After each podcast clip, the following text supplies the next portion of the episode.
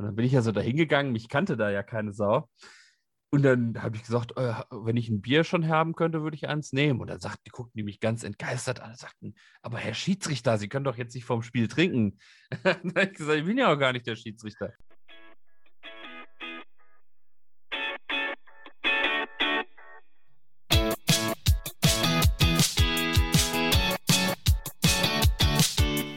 Fußballgeschichte, Fankultur, Groundhopping. Football was my first love ist deine Anlaufstelle für Fußball-Audio-Inhalte, Fußball-Podcasts und Hörbücher in der Football was my first love App.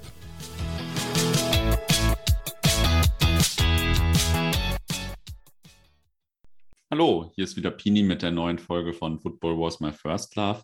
Heute geht es mal wieder um eine Region und ein Fußballbuch, nämlich das Buch Fußballheimat Hessen, das bei den Kollegen vom Arete Verlag erschienen ist. Ich bin mir jedes Mal nicht sicher, ob es richtig ausgesprochen ist, aber die Kollegen haben auf jeden Fall eine Reihe interessanter Angebote in ihrem Sortiment, also schaut gerne mal auf deren Website vorbei. Einige der Bücher gibt es übrigens auch bei uns in der Football Was My First Love App als Hörbuch. Und heute spreche ich mit dem Autor Jonas Schulte, der ja von groundblogging.de ja dem einen oder anderen Hörer hier auch schon bekannt sein dürfte. Ähm, das Buch habe ich ja gerade schon genannt. Jonas, erzähl erst mal, wer bist du und was machst du? Ja, schönen guten Abend. Ähm, ja, ich bin Jonas Schulte. Ich bin hauptberuflich äh, Hörfunkjournalist, arbeite beim Hessischen Rundfunk, ähm, insbesondere in der Frühsendung von HR1 als Redakteur und aber auch als Reporter für äh, Hörfunk und Fernsehen. Also irgendwie alles was sich gerade auftut, ähm, bin ich ganz gerne dabei. Und bin natürlich, und das nimmt auch einen mindestens genauso großen Raum in meinem äh, Arbeitsalltag, aber vor allem auch in meinem Herzen ein, natürlich äh, als äh, Groundhopper unterwegs und äh, schreibe natürlich immer gerne auch die schönsten Geschichten, die mir so unterkommen, dann auf und äh, freue mich inzwischen ja auch so eine äh, gewisse Zahl von Menschen damit zu erreichen und mhm. äh, auch immer in Kommunikation zu treten. Das finde ich immer ganz cool, wenn man so, ähm, ich versuche manchmal ein paar Themen auch anzustoßen und wenn man dann über gewisse Dinge in Kommunikation und in Gespräche, auch in Diskussion kommt, äh, finde ich das immer eine ganz, ganz äh, tolle Sache. Und äh, ja, das ist so das, was mich, glaube ich, ausmacht. Ja, du machst immer so geile Fotos von den ganzen. Ne? Also es ist wirklich vielleicht ein kleiner Platz, den man gar nicht kennt oder so und die Bilder sind immer so mega, dass man denkt, Mann, was hat man da denn schon wieder verpasst? Da die drei so Stufen da. da habe ich so eine kleine Passion drin entwickelt, äh, mir vor allem Plätze anzugucken, von denen ich das Gefühl habe, die kennt noch keiner so richtig. Mhm. Klar, dass du jetzt mal einen Platz hast, den noch gar niemand kennt das hatte ich vielleicht einmal im Fall vom SV Willows, äh, Verein, auf den wir vielleicht ja noch zu sprechen kommen, mhm. der im Fußballheimat Hessen auch. Aber da gehe ich davon aus, dass diesen äh, Ground, dieses schöne äh, kleine Stadion mit der Holztribüne, vor mir eigentlich noch kein Groundhopper hatte. Das hat ja auch eine besondere Geschichte. Äh, da kommen wir noch drauf bestimmt. Und äh, ähm, aber ich versuche immer zu gucken. Ich bin so Google Maps Freak. Ich kann stundenlang bei Google Maps Landschaften abfliegen, so in Siedlungen reinzoomen und zu gucken, was haben die da für einen Fußballplatz und äh, mhm. kann man erkennen, ob da irgendwie was drumherum ist. Und ähm, ja, so habe ich schon das eine oder andere Perlchen mal äh, aus der Tiefe des Meeres gehoben, das vielleicht noch nicht die große Bekanntheit hatte, was sie aber vielleicht verdient hat. Also mhm. das mag ich schon ganz gerne, ja. Ja, dass du den genannten Ground als erster gemacht hast, kann ich mir vorstellen, aber mhm. David Zimmer kennt ihn zumindest und zumindest die Geschichte des Vereins, würde ich sagen. und, der, und, und, des Platzes. ja, dann sollte er mal hinfahren. das ist jetzt einfach eine Wette von mir, weil er gefühlt alles weiß. Wie bist du denn äh, ursprünglich mal zum Fußball gekommen? Ich glaube relativ klassisch. Also, ich habe in meinem Dorf, ich komme aus dem Sauerland, da bin ich aufgewachsen. In meinem Dorf hat es natürlich auch in der Gemeinde einen Fußballverein gegeben, den glorreichen großen FSV Helden. Mhm. Ähm, die Helden der Kreisklasse, auch äh, gerne genannt. Und da bin ich mit meinem Opa immer hin und her, hinterher gefahren. Also ich war auch schon als, als Kind, so ab sieben, acht Jahre alt, bin ich immer mit meinem Opa ähm, über die Dörfer getourt und habe unseren, habe irgendwie eine Freude daran gefunden, unseren Dorfverein irgendwie zu supporten und war immer irgendwie, war immer irgendwie mit dabei und fand das auch klasse. Mhm. Und hatte natürlich auch relativ schnell die Sehnsucht nach dem großen Fußball entwickelt.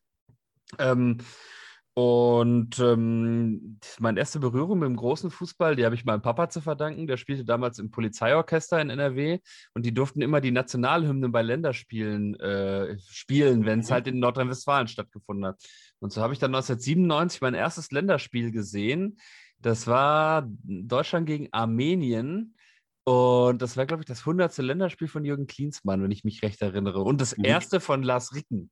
Okay. Äh, und äh, das war in Dortmund und äh, da war ich so als, als Neunjähriger und als erstes erste Mal in diesem riesigen, damals ja schon riesigen Stadion in äh, Dortmund und äh, das hat mich total fasziniert und irgendwie, ja, so bin ich dann reingerutscht. Aber ich habe dann auch ja irgendwie natürlich so ein bisschen war ich auf der Suche nach meinem eigenen Profifußballverein und ähm, äh, ja, der hat mich dann eher so ein bisschen gefunden, weil ich äh, gebürtig aus Hildesheim komme und ähm, äh, zwar im Sauerland aufgewachsen bin und da waren alle Dortmund-Fans und ich besann mich dann so ein bisschen auf meine äh, niedersächsischen Wurzeln zurück und hatte dann irgendwie im NDR entdeckt, dass die damals Hannover 96 übertragen haben, damals auch in der Regionalliga. Boah, das waren äh, immer gute Spiele, die sie da gezeigt haben, immer noch. Ja, NDR damals, äh, N3 war das noch, äh, äh, ja. total äh, klasse gewesen. Hab dann auch mal, da haben sie auch mal ein Spiel gegen Braunschweig gezeigt. Da hat, glaube ich, Gerald Asamoah noch ein Tor geschossen für 96. Also jedenfalls, mhm. ich wollte anders sein als die ganzen Dortmunder, Kölner, Bayern-Fans da im Sauerland. Und irgendwie habe ich dann gedacht, ja, cool, warum nicht 96? Uh, ne, so das, wo meine, wo ich ja auch gebürtig herkomme. Und dann habe ich einfach gedacht, komm, machst du das. Mhm. Und äh, bin dann also ein bisschen reingewachsen und fand es auch ganz, äh, ganz klasse, wie die dann aufgestiegen sind in die zweite, in die erste Liga. Und ähm, ja, das war dann äh, mein Verein. Und ähm, ja, der Werdegang ging dann aber ja weiter. Ich sag mal so, klar, die, die Europapokalabende, so 2010, 11, waren dann noch ganz cool. Ähm, aber irgendwie hat so ein schleichender Prozess dann bei mir angefangen, den ich gar nicht so bewusst vorangetrieben habe, aber der einfach irgendwie eingesetzt ist, dass ich mich für, dass der Profifußball hat mich irgendwo auf dem Weg verloren. Äh, ich, wenn ich so im Nachhinein drüber nachdenke, als Gründe, ja, warum hat er mich verloren, denke ich immer so mit der Lebenswelt derer, die da auftreten die da die Protagonisten sind, da habe ich keine Berührungspunkte. Die sind für mich so in einer ganz anderen Sphäre. Ich habe, die bieten für mich keine Identifikationsfläche. Also ich weiß nicht, was sind das für Menschen, äh, die da auf dem Platz stehen. Die haben mit mir so gar nichts zu tun. Und irgendwie hat sich das so ein schleichender äh, Abnabelungsprozess dann äh, stattgefunden. Und ähm, je mehr ich dann vom Profifußball mich entfernt habe, desto mehr ist dann die alte Liebe, die ursprüngliche Liebe, die ich ja zum Amateurfußball schon über einen Heimatverein hatte, wieder aufgeflammt. Und äh, die Sehnsucht nach dem Sportplatz, nach dem ur ursprünglichen, urtümlichen Fußballerlebnis ist dann mehr und mehr wieder aufgekeimt. Und äh, deswegen ist es auch beim, beim Hoppen so, dass ich meinen Schwerpunkt gar nicht so sehr auf das äh, Kreuzen vieler Länderpunkte äh, lege, mhm. sondern eigentlich tatsächlich eher den, den schönen unterklassigen Kick vor einer tollen Kulisse suche. Mhm. Okay, und ähm, hast du jetzt irgendwie einen Verein, dem du die Daumen drückst oder bist du jetzt primär Groundhopper? Mhm.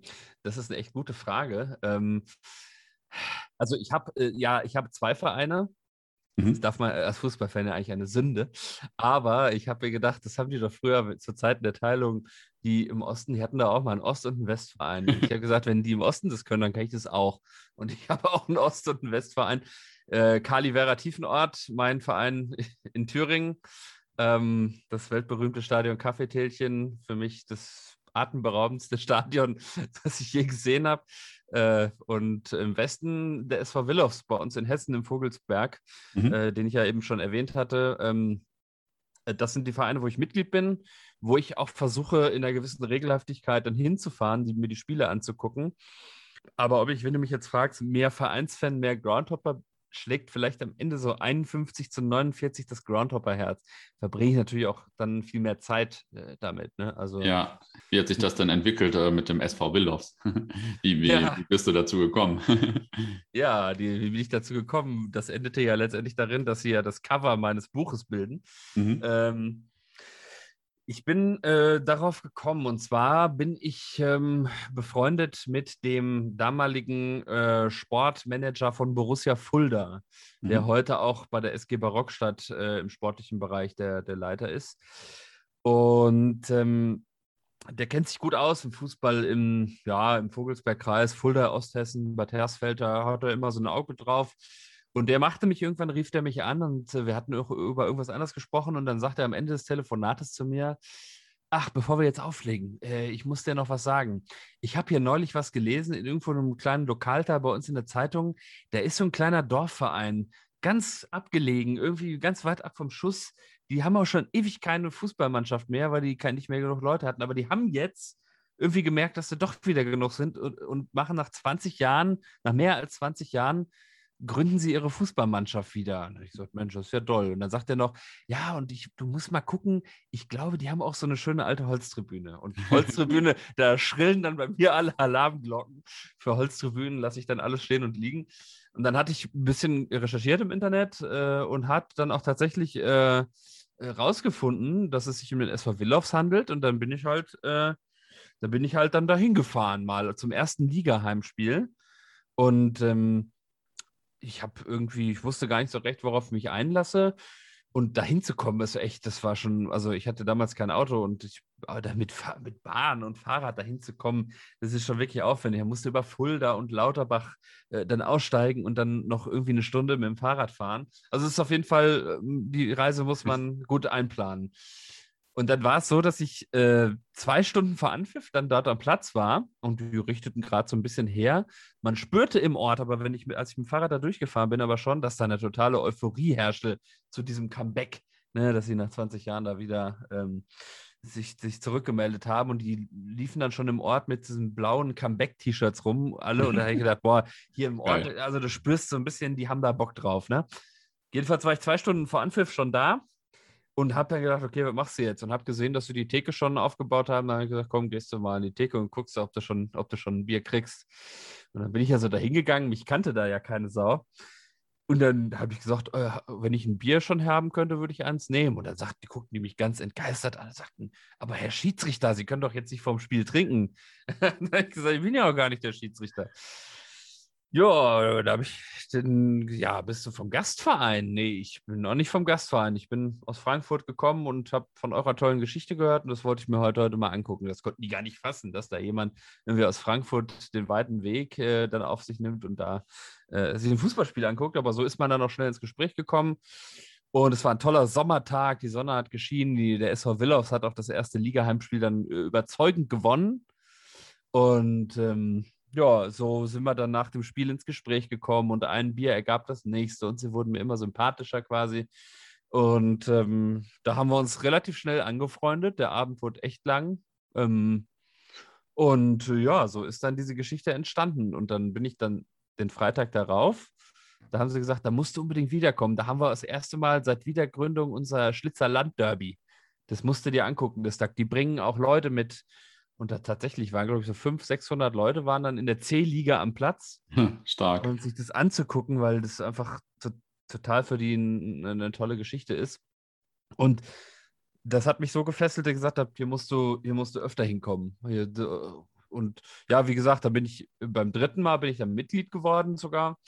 Ähm, und besuche auch regelmäßig die Jahreshauptversammlung und versuche da am Vereinsleben im Rahmen meiner bescheidenen Möglichkeiten aus der, Entferne dann, aus der Entfernung dann auch teilzunehmen. Aber ja, das ist einfach eine tolle, tolles Dorf, tolle Leute. Ähm, Bratwürste vom örtlichen Metzger. Die Präsidentin des Vereins ist die äh, hessenweit einzige Destillateurmeisterin, die macht die Schnäpse in der Destillerie, bringt natürlich auch immer gut Sachen mit. Äh, und Bier auch aus dem Ort. Also wirklich alles total regional und die sind da total stolz auf, auf ihre Produkte, auf ihren Fußball und einfach auch auf ihr Dorf. Und äh, ja, Jetzt ist es wie, wie immer, wenn ich darauf angesprochen werde, dann blubbert es aus mir raus wie ein Wasserfall. grätsch, grätsch gerne rein. Nö, alles, alles gut. Ähm, aber ja. ähm, also am liebsten würde ich jetzt natürlich eigentlich nach deinem äh, zweiten Verein fragen. Aber ich glaube, da wir jetzt schon in Hessen sind, bleiben wir jetzt auch einmal erst in Hessen und kommen zu deinem ja. Buch. Und äh, gleich habe ich auch noch äh, weitere Fragen. Ähm, ja, sag vielleicht mal ein paar Sätze zu deinem Buch. Ähm, also vielleicht erstmal, wie bist du die auf, auf die Idee gekommen? Wann ist es erschienen? Äh, wie lange hast du dran geschrieben vielleicht? Äh, erzähl mal ein bisschen. Ja. Ja, die Reihe Fußballheimat, die kannte ich tatsächlich äh, durch Hardy Grüne, mit dem ich ja beim Zeitspielmagazin äh, zusammenarbeite. Ähm, und der hat ja den Niedersachsen-Band geschrieben. Und mhm. ähm, ich habe dann über ihn bin ich dann auf, diesen, auf diese Buchreihe Fußballheimat im ART Verlag, wie du eingangs ganz richtig betonend gesagt hast. Ah. ähm, Kommt auch mal vor. ja, sehr gut. Also, ich, äh, jedenfalls äh, bin ich aufmerksam geworden und habe auch ein paar Ausgaben, die schon da waren, bestellt. Und über Hardy ist dann der Kontakt äh, zu Christian Becker, dem äh, Verleger, dem Verlagschef von Arete, zustande gekommen, weil der nämlich auch noch jemanden suchte für Hessen. Mhm. Hessen gab es also noch nicht. Und ähm, ich habe aber auch irgendwie, ich habe gedacht, so, Hessen gibt es doch nicht, Mensch, das wäre doch was für mich. Ich habe auch viele, äh, natürlich bin ich viel auch in Hessen unterwegs, dadurch, dass ich ja, ich habe fünf Jahre in Gießen gelebt, zwei Jahre in Kassel, äh, jetzt seit vier Jahren in Frankfurt. Meine Verlobte ist, äh, die, mit der ich seit fast neun Jahren zusammen bin, die ist von der Bergstraße, also in allen Teilen Hessens eigentlich schon einige Spiele gesehen. Und da habe ich gesagt, Hessen, Mensch, das ist doch perfekt für mich. Da hast du doch schon aus dem Stand habe ich schon 50, 60 Kapitel parat, Geschichten, mhm. die einfach super zu der Buchreihe passen. Und dann habe ich mich mit Christian Becker in Verbindung gesetzt und habe irgendwie dann äh, gesagt, hier, du suchst doch noch jemanden da für Hessen. Ähm, ich hätte da, also ich könnte dir sicherlich coole Geschichten bieten. Und so sind wir dann zusammengekommen. Und das Witzige ist, das kann ich ja auch noch gerade sagen, ich bin ja gebürtiger Hildesheimer und der Arete Verlag sitzt ja in Hildesheim. Aber ich habe Hildesheim nach meiner Geburt nie so wirklich bewusst kennengelernt. Das heißt also mit zu meiner eigenen Geburtsstadt eigentlich nie so wirklich einen richtigen Bezug gehabt. Aber jetzt, äh, dann bin ich quasi äh, zur Vertragsunterschrift äh, zu Christian Becker äh, zum ART-Verlag nach Hildesheim gefahren und war dann so eines der ersten Male nach meiner Geburt wieder in meiner Geburtsstadt, um dort äh, den, den Vertrag mit, mit dem ART-Verlag zu unterschreiben. Und das fand ich schon cool. Ich habe mir da ein bisschen Zeit genommen, mir die Stadt anzugucken. Und dann habe ich Christian auch kennengelernt, ein ganz, ganz feiner Kerl. Ein, äh, super, also war eine super äh, tolle Zusammenarbeit mit ihm. War übrigens auch schon mal hier im Podcast so vor, weiß nicht, 15 Monaten oder so. Dann wirst du das ja auch hoffentlich ähnlich erlebt haben. Ja, natürlich. Na, finde ich äh, super. Äh, ich, also der treibt das ja auch mit einem totalen Idealismus und ähm, ja. äh, treibt er das ja auch voran. Ist ein ganz, ganz freundlicher, auch im Umgang super äh, toller Zeitgenosse. Und ähm, ja, und so sind wir relativ schnell uns einig geworden, dass ich dann den Hessenband schreibe. Und dann ist es so gewesen, das war im äh, Juni 2020. Ähm, genau, und äh, da haben wir das unterschrieben. So, und dann war das so, dass wir gesagt haben, ich soll bis Ende Mai 2021 fertig werden. Also ein knappes Jahr. dann habe ich wieder gemerkt, dass bei mir dieser Mechanismus einsetzt, den ich schon von der Uni her kannte. Nämlich, du hast ein Jahr Zeit, ja, da kannst du erstmal dich ein paar Monate zurücklehnen. ja. Äh, und äh, ja, gut, so zum Jahreswechsel habe ich gedacht, jetzt wäre es vielleicht doch mal ganz gut anzufangen. Und dann habe ich auch wirklich stramm durchgearbeitet, muss ich ganz ehrlich sagen. Also ich hatte zwei Ansprüche bei, bei dem Buch. Zum einen aus jedem der 27 hessischen Landkreise und kreisfreien Städte mindestens eine Story äh, dabei zu haben. Das war relativ easy. Es gab ein paar Kreise, die waren ein bisschen, da musste man ein bisschen mehr suchen. Ein paar Kreise, da lagen die Dinge auf der Hand. Und das zweite war, dass ich zu möglichst vielen Kapiteln wirklich auch Zeitzeugen interviewe oder Leute interviewe, die die Geschichten auch erlebt haben, um wirklich möglichst lebendig das Ganze zu halten. Und dadurch ist es natürlich auch so, dass es ein recht aufwendiges Projekt war, weil ich halt viele Interviews gemacht habe, viele Gespräche, die total toll waren, die auch mega Spaß gemacht haben, aber die natürlich dann auch, die das Ganze natürlich ein bisschen aufwendiger gemacht haben. Und so habe ich dann eigentlich ein halbes Jahr ziemlich stramm durchgeschrieben. Äh, also ich habe oft meistens Frühdienst im, im Hessischen Rundfunk von äh, halb fünf bis ja, so zehn, halb elf. Und dann bin ich nach Hause gekommen, mal eben eine halbe Stunde durchgeschnauft und dann aber direkt an den Schreibtisch. Und dann, wie gesagt, viele Interviews geführt, ähm, viele Gespräche gehabt. Habe mir dann als Auszeit zwischendurch, das fand ich immer ganz äh, ah, da könnte man durchatmen, habe mir so Fototage gelegt, wo ich, wo ich mir so Fototouren gelegt habe. Geil. Ähm, wie, wo ich gesagt habe, okay, bei Spots, wo Plätzen in, in dem Buch, wo ich jetzt noch nicht war oder wo mir die Fotos verschütt gegangen sind, da fährst du dann hin und legst dir die Orte so ein bisschen in Touren zurecht, dass du so regional so einen Schwerpunkt hast äh, und fährst die Orte ab und machst dann die Fotos. Mhm. Das war dann so meine Durchschnauftage, dann war man auf dem platten Land unterwegs und hat ein bisschen frische Luft geatmet, mal raus aus der Stadt, aus der eigenen Bude. Und das war, äh, das war eigentlich so immer diese, dieses Erholsamste an der ganzen Geschichte. Aber wo, alles wo, wonach hast sagen, du denn eigentlich diese, äh, diese Orte dann ausgewählt oder diese die Geschichten, sage ich mal? Oder wie hast du jetzt in einem mhm. Kreis, sage ich mal, wo du keine Geschichte automatisch parat hattest, wie hast du da eine gefunden?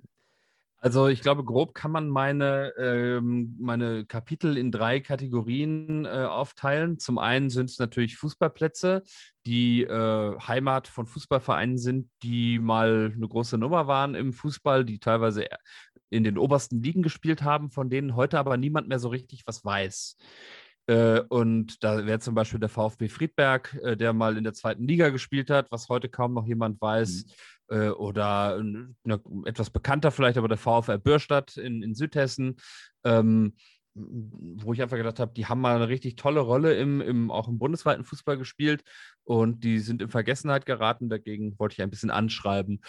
Das zweite waren einfach coole, skurrile Geschichten, äh, die sich rund um Fußballplätze abgespielt haben. Da ist ja zum Beispiel die Geschichte vom Schiedsrichter, der ein Tor geschossen hat, alten Gronau um Spessart, äh, der hatte einfach gedacht, so, ich will auch mal und hat sich dann Ball geschnappt, alle umkurvt und äh, dann auch mal selber schön in den Winkel gezirkelt. Ähm, solche Geschichten. Und das dritte sind Orte abseits von Fußballplätzen, die äh, ja mit einer besonderen Perso persönlichen Geschichte verbunden sind. Zum Beispiel das, äh, das Landhaus Kehl in der Rhön, wo Sebastian Kehl herkommt und ähm, sich seine ersten Sporen verdient hat, äh, ist auch so ein Ort, äh, der repräsenta repräsentativ steht für einen kleinen Teil auch an Kapiteln, die jetzt nicht unbedingt an Fußballplätzen aufgehängt sind. Oder auch zu erwähnen, äh, die Supporters GmbH in Lampertheim, die äh, ja so ziemlich jede große Stadion-Choreografie auch von Fanszenen produzieren. Das ist eine riesen Textilstraße, mhm. Ähm, und wenn Ultras äh, sich Choreografien ausdenken und die Pläne dazu machen, gehen sie mit den Plänen sehr oft zur Supporters GmbH nach Lampertheim und lassen ihre erdachten Ideen, die ja oft sehr, sehr kreativ sind, wie wir alle wissen, dort produzieren, weil das der Weltmarktführer ist im Bereich äh, Event und Textil, äh, also Event äh, Textilmanufaktur. Mhm. Ähm, und ähm, ganz tolle Choreografien, die ich auch selber schon gesehen habe, wo ich gar nicht wusste, dass die aus Lampertheim kamen. Das habe ich dann erst äh, im Zuge der Buchrecherche gefunden. Und das war ja auch eine Frage von dir, wie ich auf die Geschichten aufmerksam geworden bin, die ich jetzt nicht selber erlebt habe. Ähm, ein wunderbares Sammelsurium und ein Fundus für Geschichten sind die örtlichen Lokalsportredaktionen. Mhm. Also ich habe dann äh, zum Beispiel bei der Waldeckischen Landeszeitung angerufen, weil ich jetzt aus dem Bereich Waldeck-Frankenberg äh, nicht jetzt von Hause aus so viele Geschichten und Optionen hatte, habe ich da halt angerufen und die waren sehr nett und haben dann, habe mit dem Lokalsportchef gesprochen, der dann gesagt hat, äh, ja, ich gucke mal im Archiv bei uns, was ich da noch finde. So ein paar Ideen habe ich da schon. Und dann hat er mir dann zum Beispiel die Geschichte vom SC Willingen äh, äh, geliefert. Willingen ist ja eigentlich eher als Wintersportort bekannt. Skispringen ist ja weltberühmt, aber der SC Willingen äh, ähm, hat auch im Fußball mal eine gewisse Rolle gespielt, bis in die Oberliga. Und dort war Wolfgang Paul Trainer, der Dortmund-Fans werden es äh, ja wissen, ja, natürlich. Kapitän der 66er äh, Europapokalsiegermannschaft. Ähm, und der war äh, in den Glanzzeiten des SC Willingen dort Trainer, weil er auch aus dem Sauerland kam, aber eben aus dem äh, Hochsauerland in NRW. Und der Weg von da nach Willingen ist ja nicht allzu weit. Mhm. Und äh, genau, Wolfgang Paul äh, war eine Geschichte, weil er dort ähm, es, die sind dann in die Oberliga aufgestiegen, ein bisschen größenwahnsinnig, glaube ich, geworden und wollten noch mehr. Und dann lief es aber nicht so ganz doll, aber auch solide. Und dann hat man aber irgendwann gemeint, es muss aber noch besser laufen, aber das geht mit dem Trainer nicht. Und dann haben sie ihn gefeuert. Und dann hat aber die Mannschaft dagegen rebelliert, weil er ein absoluter Sympathieträger war. Die Mannschaft hat ihn total gefeiert und respektiert. Und die hat dann gesagt, ey, wenn ihr den jetzt rausschmeißt, dann machen wir das ja auch nicht mehr mit. Mhm. So ist da so eine Spielerrevolte entstanden zugunsten von Wolfgang Paul, dem Trainer. Also, ja, krass. Äh, ja. Also ich kenne ihn jetzt ja nur äh, als Senior, sage ich mal, oder so halt mhm. aus den Medien. Ja. Äh, aber das kann man sich richtig vorstellen, dass er da so ein äh, sehr beliebter und sympathischer Trainer war. Den Eindruck macht er jetzt ja auch immer noch, sage ich mal. Ja, ja, ja. Ja, auf jeden Fall. Ist ein, äh, ich habe mir dann auch ein paar Interviews mit ihm angeguckt. Ihn selber habe ich leider nicht ans Telefon bekommen. Ähm, aber eben Leute aus, aus Willingen und Umgebung und vor allem natürlich die Lokalsportredaktion, die das ja auch immer alles begleitet hat da. Ähm, und auch ganz toller Fundus ist die äh, Torgranate, das ist ja ein Fußballportal, äh, was sich äh, um in Osthessen äh, um den Amateurfußball kümmert. Auch ein ganz, ganz cooles Portal weil die wirklich dem Amateurfußball dort in Osthessen eine richtig gute Stimme geben und das richtig wertig präsentieren. Und der Chef der Torgranate, Ralf Kraus, hat mich auch mit einigen tollen Geschichten, wie zum Beispiel der eben erwähnten äh, Schiedsrichter, der ein Tor geschossen hat. Äh, das, hat, das habe ich zum Beispiel von Ralf Kraus. Und mhm. ähm, ja, so hat es an einigen Stellen doch äh, äh, gute, gute Kontakte gegeben zu den Zeitungen. Peter Fritschler, HNA-Archiv, Kassel, nicht zu vergessen. Also, also, da waren schon viele dabei, die mir echt geholfen haben. Das muss man echt sagen. Die waren verlässliche Informationsquellen. Hört sich auf jeden Fall äh, nach ganz schön viel Liebe und Leidenschaft und äh, auch Arbeit in diesem Buch an. Das kann man sich manchmal, glaube ich, gar nicht so richtig vorstellen, wenn man ein Buch sieht, was da alles äh, so drinsteckt, sage ich mal. also, ja. äh, also ich kann es mir vielleicht schon vorstellen, allein weil wir es äh, gerade auch versuchen, so ein Buch zu machen, sage ich mal. Aber ähm, das ist äh, also großen Respekt erstmal. Aber auch da gilt wieder, wenn du die, wenn du den Bock und die Liebe dazu nicht hast, wenn du das nicht empfindest, dann machst du das auch, glaube ich, nicht. Nee, weil, auf keinen Fall. Das macht dann ja gar keinen Sinn. Ja, weil, also, also sich so durchzuquälen, ich meine, das sind, äh, wie viel ist am Ende? 200 16 Seiten oder so und die Arbeit dahinter, die, wenn du die nur aus äh, machst, weil du irgendwie dich aus irgendeinem Grund dazu gezwungen siehst, das zu tun, dann hältst du es ja, glaube ich, nicht durch. Da könnte ich ja. mir nicht vorstellen, das durchzuhalten. Ja. sondern die, der Spaß an der Sache und die Liebe zum Thema, die haben mich da schon echt äh, durchgetragen. Ja. ja. das merkt man auch richtig. ähm, in Hessen gibt es ja aber auch einige prominente Vereine, ähm, allen voran natürlich Eintracht Frankfurt, äh, Kickers Offenbach, Darmstadt und so weiter. Ähm, kommen die denn auch in dem Buch vor oder geht es eher um den Kreisligisten nebenan, sage ich mal? Nein, die kommen auch vor, weil ich gedacht habe, wenn ein Buch Fußballheimat Hessen heißt, und jemand kauft das mit diesem Titel und da ist nicht irgendwas zur Eintracht drin, zu den Lilien Hessen-Kassel, dann wird der äh, total enttäuscht sein.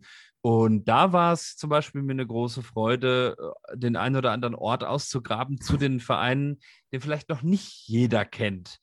Und äh, so ist mir das, glaube ich, ganz gut gelungen, zum Beispiel beim äh, Thema Darmstadt 98. Denn da gibt es jemanden, der sich in die alte Gegengrade, wir alle kennen sie noch, haben dieses Bild ja noch vor Augen von dieser riesigen äh, Gegengrade mit diesen äh, ja, auf, hoch aufgetürmten Stehplätzen und den Wellenbrechern, alles schon ein bisschen leicht in die Jahre gekommen.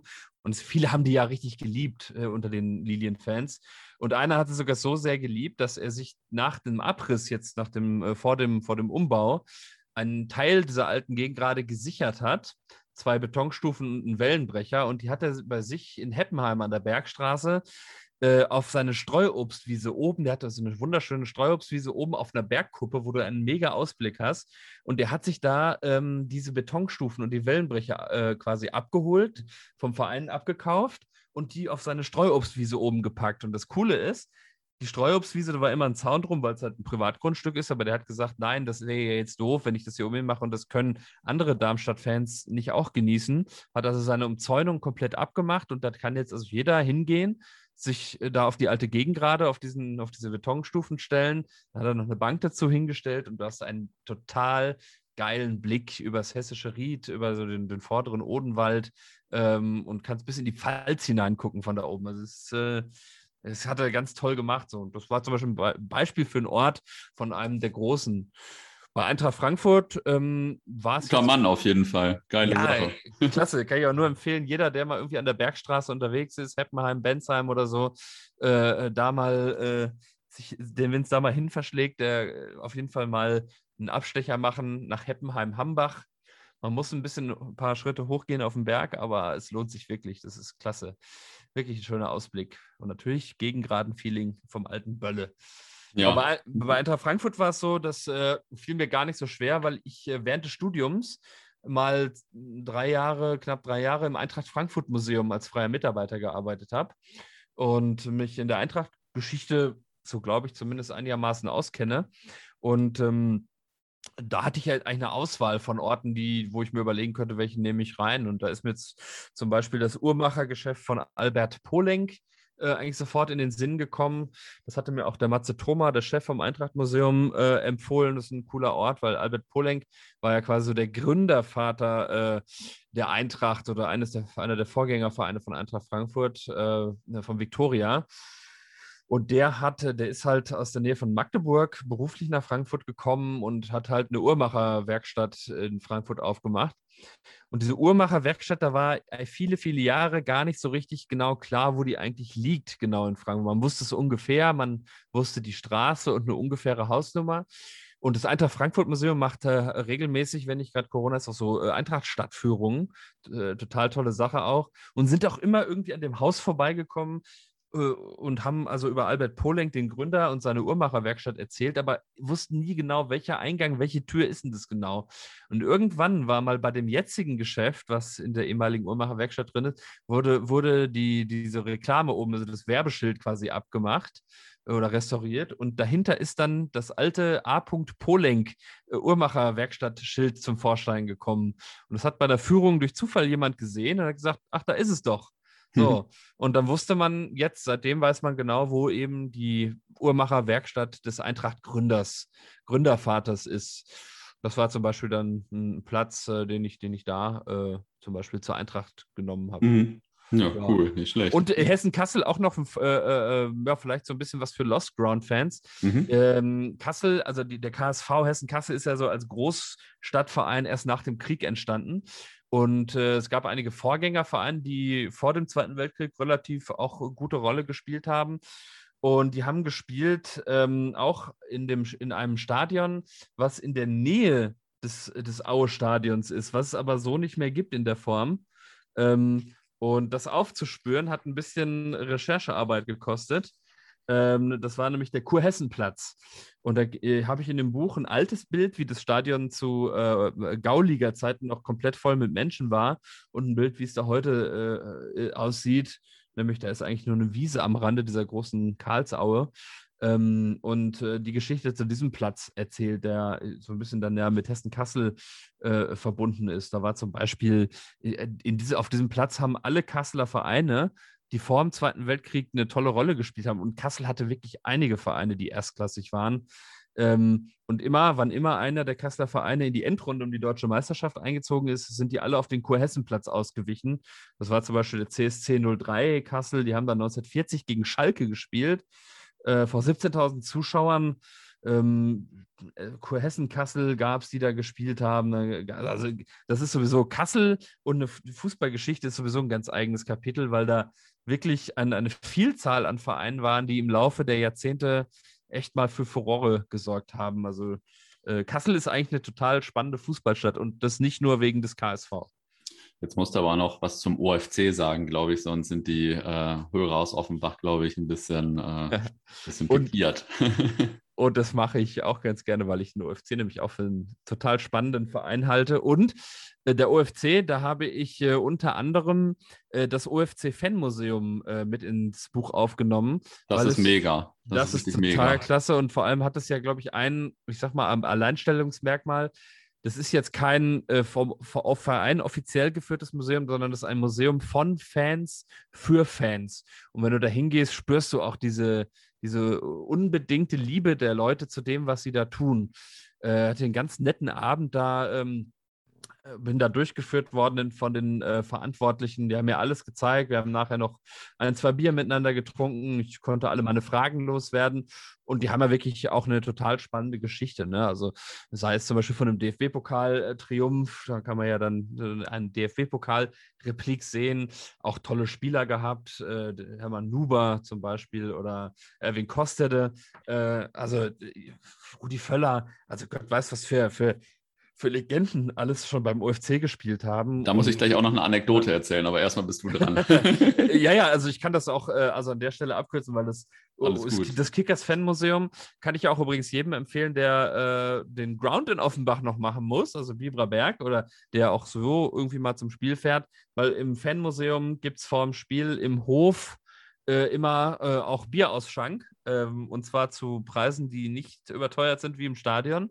Und äh, da kommt man immer auch in nette Gespräche. Also es ist ein toller Ort an Spieltagen, aber auch so im, im, Alltag, wenn man einfach mal so ein bisschen Bock hat auf OFC-Geschichte, äh, findet man da sehr enthusiastische, tolle Mitarbeiter, die das ganz, ganz hervorragend aufarbeiten.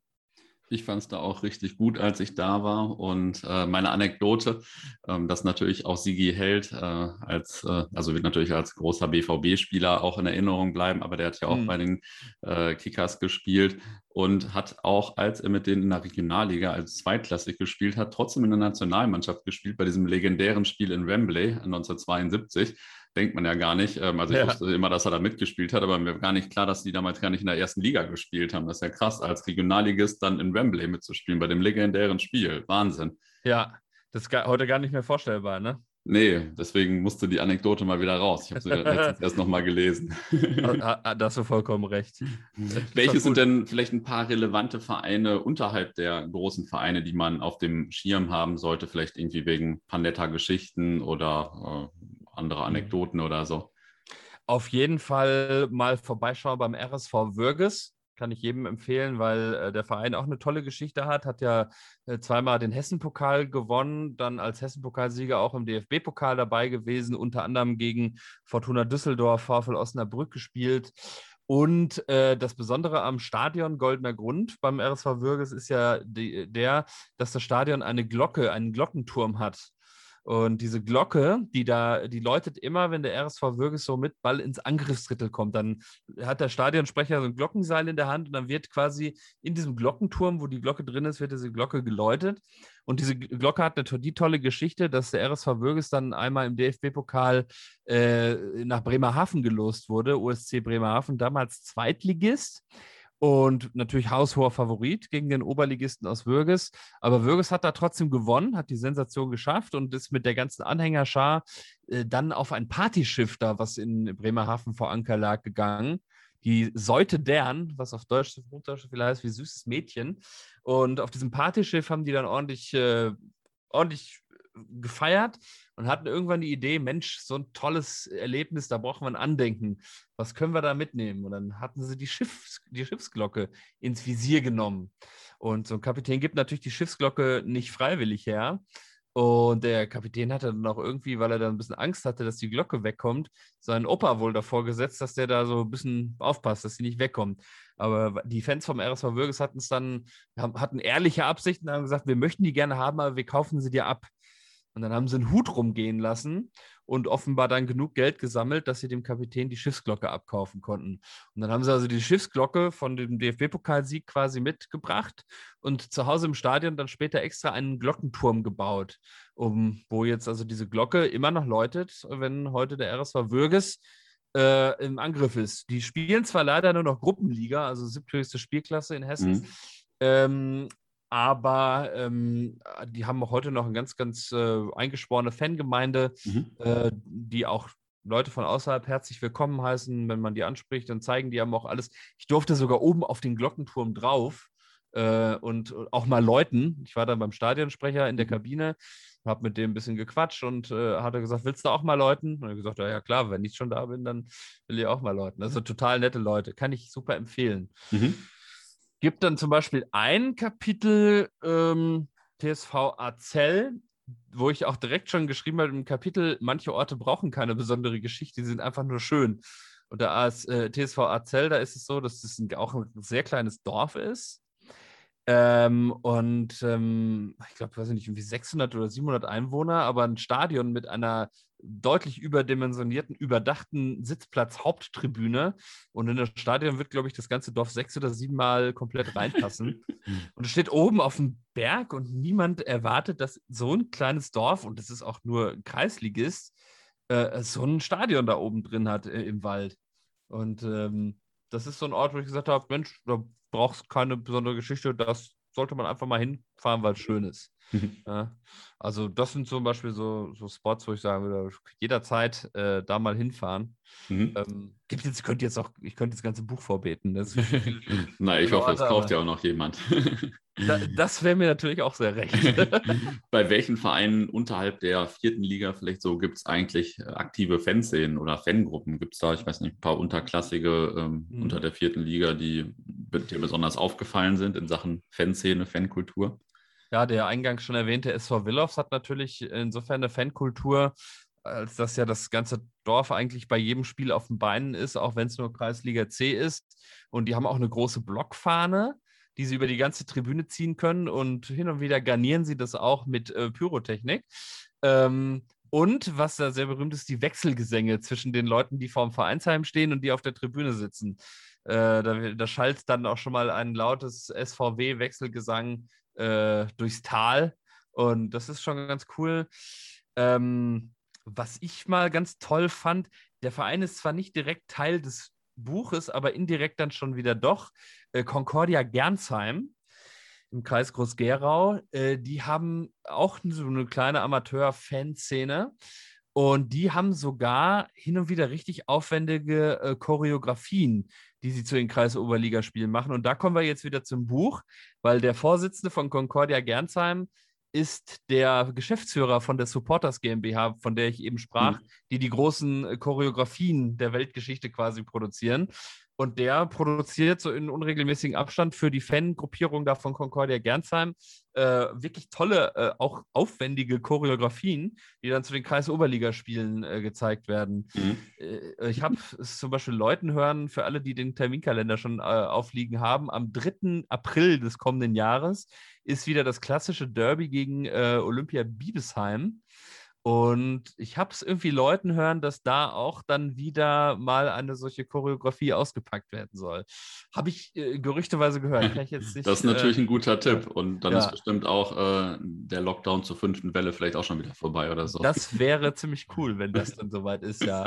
Achso, und aber natürlich darf man eine Fanszene unterklassig ähm, ist ja schon eine, gar nicht mehr so unterklassig, aber darf man auf gar keinen Fall vergessen. Das ist nämlich die Fanszene von Hanau 93. Mhm. Ähm, die sind zwar jetzt mit Oberliga natürlich nicht ganz so unterklassig wie, wie jetzt Kreisebene, aber äh, die haben sich ja ihre Bierkastentribüne selbst gebaut, äh, von wo aus sie dann Support machen mit den riesigen Schwenkfahnen, Dutzenden Zaunfahnen.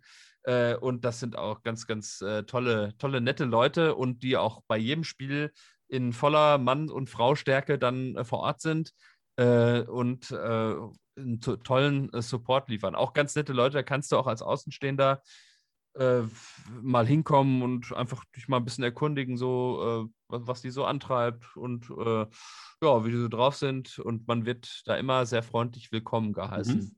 Und auch nicht vergessen darf man natürlich äh, die Fanszene von Borussia Fulda, mhm. die ja seit der ähm, äh, seit der Geschichte mit Barockstadt, also als sie da mit Lenartz quasi eine gemeinsame Sache in der, in der gemacht haben im, im Herrenbereich, ähm, seitdem geht ja die einstige Borussia-Fanszene zu dem, äh, ja, wieder zu Borussia Fulda. Die haben ja noch eine äh, Mannschaft in der Kreisliga A. Und die supporten die auch mit ihrem ganz alten Besteck, was sie früher schon zu Oberliga-Zeiten und Regionalliga-Zeiten immer hatten, mit Zaunfahnen und, und, und auch Schwenkfahnen und sind da auch immer total engagiert dabei. Also ich finde, die sind auch auf jeden Fall äh, eine Erwähnung wert, wenn es so um, um kleinere Fanszenen geht. Mhm. Okay, ja, das waren ja. ja. schon ein paar gute Tipps hier für ja. den äh, denjenigen, der dann auch überall hinfahren möchte. ja, auf jeden Fall. Also kann ich auch alles empfehlen. Es sind überall, wo man hinkommt, super aufgeschlossene Leute, die, die man auch immer mal anquatschen kann, ohne dass man jetzt gleich als äh, Groundhopper irgendwie vielleicht böses Blut äh, den, den Zehner zahlen muss. Genau, den. Die ja, ja, ja. Genau. ja. Ähm, ja, ja. Immer wieder äh, beliebtes Thema, die Hopperkasse, auch im äh, Podcast Witzwoch von unseren Kollegen hier. ja, ja, ich habe es schon mal ich schon gehört. Ja, ja, das wird, das wird ja immer wieder ja, auch mal thematisiert. Ja. Jetzt muss ich ja, natürlich ja. auf jeden Fall auch nach den Grounds fragen. Hast du denn auch fünf Ground-Tipps äh, irgendwie ab, abseits der großen und bekannten Stadien für uns oder drei oder sieben oder mhm. ein paar? Also ich glaube, das, was ich eben schon gesagt habe, TSV Zell, dieses mhm. völlig überraschend überdimensionierte Stadion da äh, in Osthessen ist es, äh, gehört zur Gemeinde Eiterfeld. Eiterfeld klingt jetzt nicht so einladend, ist aber viel einladender, als es klingt. Und es ist wirklich, mhm. äh, wirklich auch sehr schön, da hinzufahren. Ähm, ja, jetzt ähm, muss ich mal überlegen. Gibt's da, also so überraschend schön ist auch zum Beispiel der äh, Ground aus dem Kapitel ähm, von der von, dem, von der SG Zungenbrecher. Ich habe ja ein Kapitel geschrieben über die wohl schönste Spielgemeinschaft, die wir haben in Hessen, zumindest vom Namen her. Die SG Dillich, Nassen-Erfurt, Trocken-Erfurt. Und in Nassen-Erfurt, was ja ein Teil der Spielgemeinschaft ist, äh, die haben auch das Stadion am Park. Es hat auch eine überdachte kleine Sitzplatztribüne und da äh, steht vor einem alten Wasserschloss. Hat also ein schönes, äh, schönes schöne Umgebung, schönes Panorama. Kann man sich auf jeden Fall auch mal geben. Ähm, dann sind wir schon bei zwei. Ja, bei. Oh, ich, könnte, ich könnte so viele nennen. Ähm, mir hat auch immer sehr gut gefallen äh, der SV Asbach bei Bad Hersfeld. Mhm. Sehr außergewöhnlicher Ground. Die sind ja leider auch nicht mehr eigenständig, sondern haben ja mit der SG Hessen Hersfeld die SG Festspielstadt gegründet, also okay. gegründet. Äh, also auch so ein bisschen so ein Fusionskonstrukt, wobei ich jetzt neulich gehört habe, dass das wieder zurückbenannt werden soll in SG Hessen Hersfeld. Ähm, ich weiß nicht, ob das auch schon so umgesetzt wird, aber das ist zumindest die Planung. Jedenfalls der SV Asbach, zu dem ich ja auch ein Kapitel gewidmet hat, ähm, der hat ein total eigentümliches Stadion, weil sie da nämlich die Tribüne aus Platzmangel auf das Vereinsheimsdach oben drauf gebaut haben. Sieht total skurril aus. Hat aber die schöne Geschichte, dass die ähm, mit, das ist ja quasi ehemaliges äh, Zonenrandgebiet von westlicher Seite, und die haben äh, einen findigen Präsidenten gehabt, der zur Wendezeiten schon so ein bisschen die Zeichen der Zeit erkannt hatte und äh, dann ähm, drei Profis von Kali Vera Tiefenort, was ja nicht weit weg von Bad Hersfeld ist, über die Grenze geholt hat, ähm, weil die da ja ihren Arbeitsplatz dann quasi verloren haben und hat gesagt, hier, pass auf, ihr könnt bei uns in Asbach spielen, ihr kriegt dann äh, Arbeitsvertrag hier beim örtlichen Unternehmen, das besorge ich euch, wenn ihr bei uns dann anfangt zu spielen. Und weil das ja Vollprofis waren, ähm, haben die da richtig für Furore gesorgt und den Verein bis in die Ho Oberliga hochgeschossen und haben dann da sogar so legendäre Siege eingefahren. Heimspiel gegen Darmstadt 98 vor ausverkauftem Haus in der Oberliga. Und ähm, ja, in der Zeit haben die halt diese Tribünen gebaut und die sind, ist halt, eine davon ist halt auf dem Vereinsheimsdach. Mhm. Also das ist auf jeden Fall auch eine, eine schöne Sache. Hört sich nach ähm, einem potenziellen Podcast-Bild hier an, auf jeden Fall. ja, kann ich auf jeden Fall, äh, könnte ich was äh, beisteuern. Auch spannend ist, und da habe ich persönlich eine Verbindung zu, weil meine Verlobte in Lampertheim wohnt, ganz im Süden Hessen, äh, wo ja auch die Supporters GmbH, die eben schon erwähnt ist. Aber da habe ich auch ein Kapitel geschrieben über Olympia Lampertheim, den vergessenen Hessenmeister. Die sind nämlich, also A, sind die 1948 Hessen-Pokalsieger geworden, was heute kaum einer mehr weiß, weil die Olympia total von der Bildfläche verschwunden ist. Und die haben Anfang der 50er Jahre sind die dreimal Meister der ersten Amateurliga geworden, äh, haben aber jeweils die Aufstiegsrunde zur zweiten Liga verbockt. Und ähm, waren also auch mal ganz nah dran am großen Fußball. Und da ist heute das Adam-Günderoth-Stadion. Das steht exakt auf der Landesgrenze zu Baden-Württemberg, also kurz mhm. vor Mannheim. Ähm, ist auch ein schönes Stadion mit einer überdachten Holztribüne. Das kann man sich auf jeden Fall auch mal äh, anschauen. Das ist auch ganz, ganz hübsch und nett. Mhm. Ähm, dann sind dann ist noch eins offen. Du wolltest ja fünf, ne? Ja, mir ist egal. Also es, äh, aber vier ist natürlich keine gute Zahl. nee, vier ist eine doofe Zahl. Ich, äh, also dann würde ich gerne noch äh, den geneigten äh, Hörer nach Erbach im Odenwald schicken weil das eine Region ist, die so eigentlich, ähm, ja, die natürlich auch sehr ländlich geprägt ist, die so gar, so gar nicht so viel äh, äh Fußball, äh, ich sag mal, Historie zu bieten hat, zumindest im höherklassigen Bereich. Aber der damalige FC Erbach, der hat es mal dank potenzieller Geldgeber ganz nach oben geschafft. Ganz nach oben nicht, aber äh, bis in die Oberliga und waren auch mal dran an dem Aufstieg in die zweite Liga. Das hat allerdings äh, nicht geklappt, ähm, aber sie haben mal DFB-Pokal gegen Blau-Weiß 90 Berlin gespielt, da in Erbach. Und das Schöne ist halt, die haben eine auch sehr schöne, wieder, da ist wieder das Stichwort Holztribüne, im weißen Anstrich, ganz eigentümlich. Und die hatten früher zu der Zeit mal eine Gegengrade, die war fast so groß wie das Böllenfalltor, also mit sich irgendwie 30 Stufen übereinander getürmt. Äh, völlig surreal. Und da äh, wuchsen die Birken quasi aus den Stufen hinaus. Also es war quasi ein Stufen im, im, im äh, Blätterwald quasi. Ähm, die ist zwar abgerissen, aber diese Holztribüne, die steht noch und äh, das ist, Areal ist ganz schön neu gestaltet worden. Spielt heute der FSV Erbach. Den FC mhm. Erbach gibt es nicht mehr, weil die sich an ja, dem großen Fußball etwas verhoben hatten finanziell Hm, und dann die Geldgeber irgendwann abge... Ja, eben, das ist ja etwas, was wir von ganz vielen, da könnten wir, glaube ich, tausend Beispiele in Deutschland nennen. Ja. ne? Ja, Wenn genau. du jetzt äh, nochmal neu als Groundhopper auf die Welt kämst, würdest du dann gerne in Hessen wohnen oder lieber woanders? Ich habe ja die Vergleiche, ich habe ja in Niedersachsen, NRW auch gewohnt und aber ich würde auch gerne wieder das Ganze in Hessen, von Hessen aus machen, weil ich Mhm. finde, dass äh, Hessen so ein ganz kompaktes Bundesland ist. Das ist äh, zwar ein Flächenland, aber man kann es sehr gut überblicken. Und ähm, Hessen ist insofern ja äh, vielfältig, als dass ich, ich sage immer so ein bisschen scherzhaft, Hessen hat so eine äh, bipolare Persönlichkeitsstörung, weil Hessen hat halt diese zwei Pole, ne? das Rhein-Main-Gebiet mit Frankfurt als Zentrum und dann halt Nordhessen, äh, eine etwas natürlich sehr ländlich geprägte äh, Gegend mit Kassel als Metropole. Und Nord- und Südhessen, die, äh, ja, die haben wir, so- zumindest die Nordhessen haben ja eine starke Abneigung gegen Südhessen. Ähm, weil das natürlich so ein bisschen auch, ja, mit Frankfurt und es wirkt immer ein bisschen arrogant und, und Mhm. großstädtisch und ähm, Metropolregion etc. Äh, das, das wirkt immer so ein bisschen gr größenwahnsinnig aus Sicht eines Nordhessen. Und man ergibt sich da manchmal aber auch so gerne so ein bisschen in so Minderwertigkeitskomplexen. ich glaube, äh, die, da fühlen sich, habe ich mir das Gefühl, die, die Kasseler, Kasselaner und Kasselaner manchmal auch ganz wohl drin, aber haben auch ja äh, fußballerisch viel zu bieten. Das heißt also, wir haben, ähm, wir haben eigentlich so alle von allem ein bisschen was dabei, von städtisch geprägten Fußball in den, in den großen Polen, in den großen äh, Städten, aber eben auch viel ländlichen Fußball. Also du kannst beides finden. Ähm, und ähm, das finde ich eigentlich immer so ganz gut. Du kannst ja so, Mhm. wenn ich mal Bock habe auf Großstadtfußball mit ein bisschen, bisschen mehr so, wie, wie, wie sagt man das jetzt, ohne, ohne irgendwen zu beleidigen, so ein bisschen äh, Ghetto-Style, weißt du, so ein bisschen, ein bisschen das Großstädtischere. Wenn man da mal Bock drauf hat, gehst du halt irgendwo Frankfurt, Wiesbaden, Darmstadt oder Offenbach oder mal Hanau und äh, oder oben halt Kassel. Oder wenn du halt einfach Bock hast, äh, auch mal auf ja, auf den ländlichen Fußball gut gepflegte Vereine, wirklich äh, äh, vor allem Osthessen finde ich immer total äh, erstaunlich. Jedes noch so kleine Dorf, Riesenzusammenhalt, äh, da kommen selbst zu C-Liga-Spielen noch 150, 200 Leute.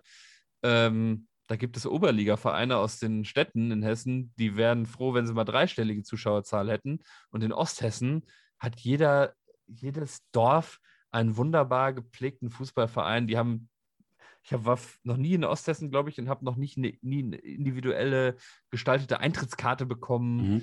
Also, also da wird ganz viel Wert so gelegt auf so, wie der Verein gepflegt ist. Mhm. Und ähm, da identifizieren sich die Leute ja auch total mit ihrem Dorf und kommen deswegen auch dann oft zum Fußballplatz, weil es Mhm. eine Identifikationsfläche ist. Ne? Finde ich Ja, total klasse. Gut, Ja. richtig gut. ja. Ähm, jetzt mal abseits von Hessen, ähm, erzähl vielleicht mal von ein paar guten Groundhopping-Touren oder irgendwie vielleicht äh, gute Grounds, die du gemacht hast, die dir besonders in Erinnerung sind. Also ich habe ja schon gesagt, dass ich meinen Schwerpunkt gar nicht so sehr aufs Ausland lege, aber Mhm. natürlich fahre ich gerne auch manchmal, äh, insbesondere ja nach Tschechien. Das ist ja Mhm. eine Leidenschaft, die ich, glaube ich, mit vielen Groundhoppern ja teile. Ja. Und äh, da hat mir ganz gut gefallen, mal eine Tour, die ich mit äh, drei Freunden gemacht habe, äh, ganz in den Osten von Tschechien, ähm, als Hauptanlaufpunkt Banik Ostrava, was mir stimmungstechnisch extrem gut gefallen hat, aber dann vor allem der Ground in Havirov. Mhm. Das ist ja, also, puh, das ist auch so einer der schönsten Stadien, die ich je gesehen habe. Das, das ist ein richtig tolles Ding. Also, das war eine tolle Tour und natürlich auch so das Miteinander dann auf der Tour, so abends zu essen gehen und sich noch zwei, drei Bier äh, reinzwitschern. Das gehört natürlich ja auch alles dazu und macht natürlich auch alles total Spaß und macht solche Touren ja auch aus. Ne? So das Miteinander mit, mit Leuten, mit denen man halt gerne unterwegs ist. Ähm, eine tolle Tour hatte ich auch vor zwei Jahren äh, an die Ostsee. Da haben wir dann äh, die Plätze gemacht in, in Stralsund, Greifswald, äh, in Malchow war man noch Mhm. und beim Torgelower FC Greif.